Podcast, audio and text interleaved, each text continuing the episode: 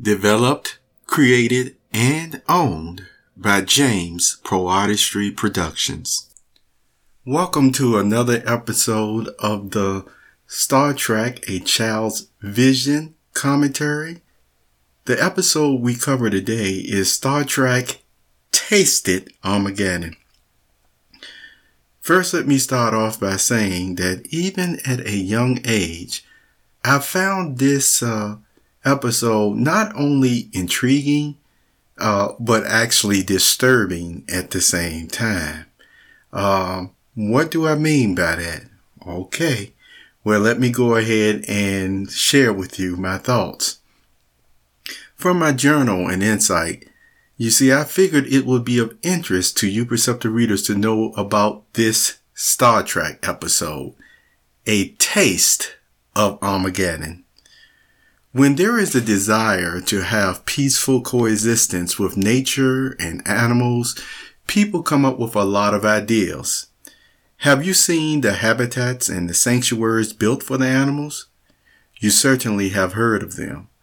What about in your home and garden grounds? A nicely planted house for the birds.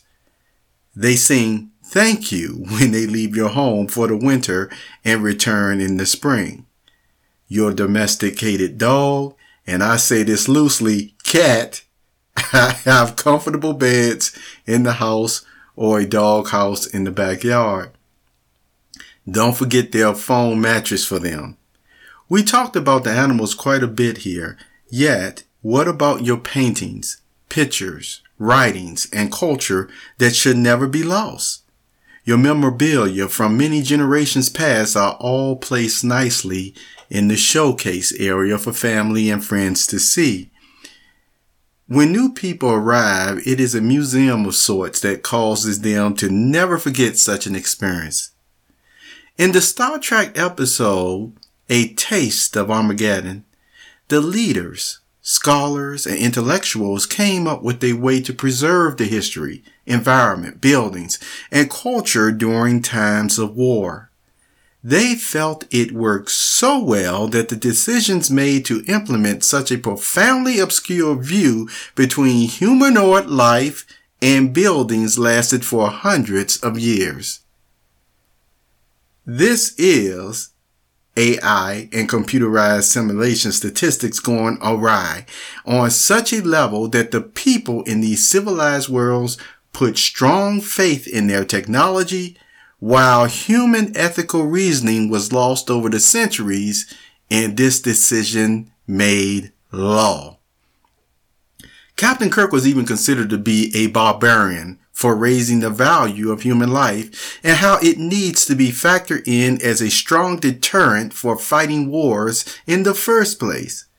The way they were going about the solution to maintaining a solely peaceful environmental atmosphere was greatly unbalanced and the barbarian Captain Kirk recognized this.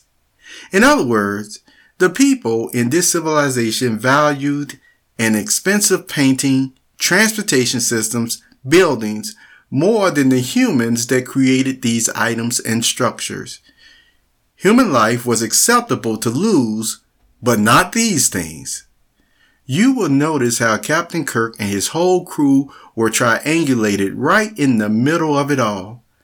What do you think about how he took care of the dilemma?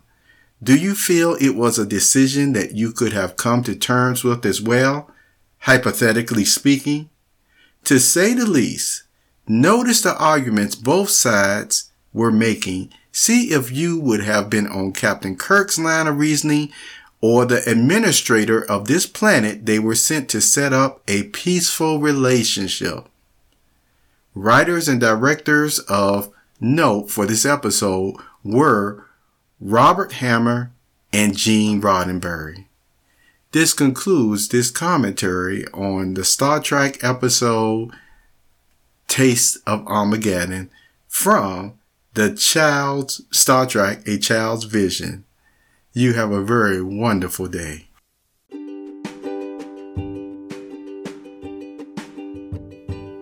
You have just listened to the Perceptive Readers Podcast. Remember, until next time, if you read something that encourages you to improve or enhance your life for the better, it becomes your reality.